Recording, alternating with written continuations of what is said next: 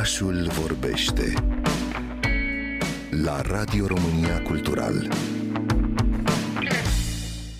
Uniți pentru Ucraina este deviza sub care mii de români s-au mobilizat pentru a oferi sprijin refugiaților. Dincolo de suferința pe care, într-un fel sau altul, de fapt toți o trăim, este această mobilizare impresionantă, oameni obișnuiți care își rearanjează lucrurile prin case să facă loc de odihnă și refugiu pentru oamenii care fug din calea războiului. Hoteluri, ONG-uri și companii care își pun afacerile în stand-by își adună toate forțele pentru a face bine. Aceștia scot ce e mai bun și mai profund uman din vuietul războiului, oferind orice resurse au deja sau descoperă acum că pot avea. Sunt români care stau de câteva zile în vămi, oameni care își oferă casele pentru cazare, aduc mâncare, haine, jucării, îi ajută pe refugiați să uite puțin de drama pe care o trăiesc, să simtă un strop de siguranță și de bunătate. În Bucovina, preoții de pe linia graniței, vorbitori de limba ucraineană, au fost mobilizați pentru a ajuta cu traducerea. Printre ei se află și părintele Maxim. Pe chipul aproape fiecare femei se vedea o stare de disperare, o stare de îngrijorare. Ce părere aveți despre felul în care care s-au mobilizat oamenii și cum au încercat cât mai mult să ajute așa cum pot ei mai bine. Sincer, deși sunt uh, bărbat,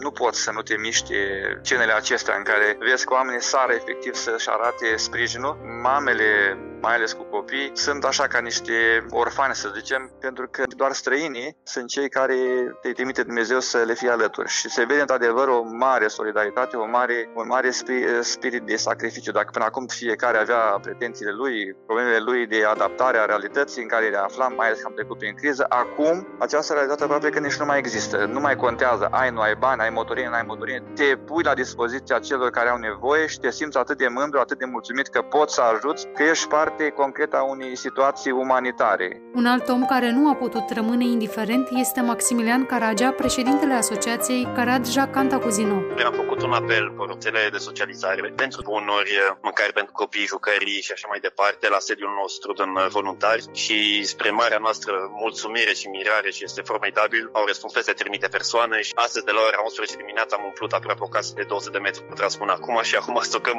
chiar și în curte, deci este incredibil cum s-a mobilizat toată toată lumea de o singură postare pe internet. Trângem câte de un pachete putem, le vom tria și după aceea prin camioane regulat de la noi de la sediu va pleca aproximativ cât un camion pe zi către diferitele puncte ale vămii. Este un val impresionant de emoție și dorință de sprijin care cere negreșit și un efort de organizare. Unul dintre oamenii care și-a petrecut mult timp în vamă, Morocea Vasile, student în anul 3 la teologie, căruia îi place să ajute lumea, a creat un grup de Facebook pentru diaspora și unul de WhatsApp în care a adunat oamenii dornici de a contribui și s-a ocupat de o bună organizare a acestora. Împreună au găsit șase firme de transport din Ucraina care colaborează gratuit, le-au stat la dispoziție celor care trec granița către România și au gândit un maraton de 24 de ore în care să adune tot ce e necesar pentru refugiați. Forță, să zic, financiară, politică, nu am deloc și atunci m-am folosit de ceea ce puteam eu și anume am creat grupul acesta de WhatsApp care efectiv Dumnezeu a lucrat prin el, face minuni, deci ceva incredibil. Doar dacă mai este câte unul poate să mai intre, altul este plin, se numește Uniți pentru Ucraina, în care se discută, oamenii se mobilizează și încercăm să facem maratonul ăsta de 24 de ore, care este un rezultat direct al grupului acestuia. Doar din străinătate vin 5 uh, microbuze cu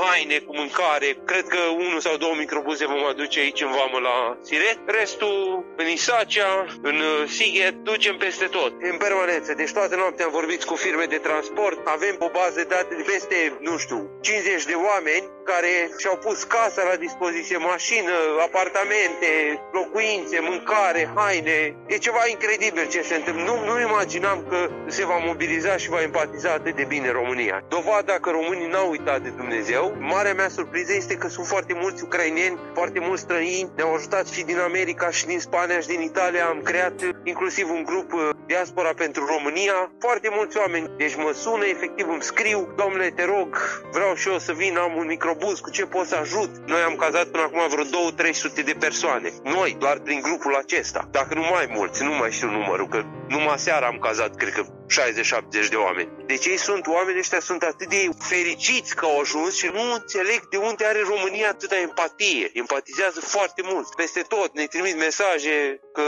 iubesc România și că Dumnezeu a lucrat pe România. E incredibil. Asta se întâmplă de patru zile în vămile din nord și est. Sunt români de peste tot din țară care și-au unit forțele pentru Ucraina și au ieșit în întâmpinarea oamenilor care fug din zonele de conflict. Românii au dat dovadă de o puternică solidaritate, empatie și determinare de a-i ajuta pe vecinilor. Credința lor este oameni pentru oameni, împreună reușim.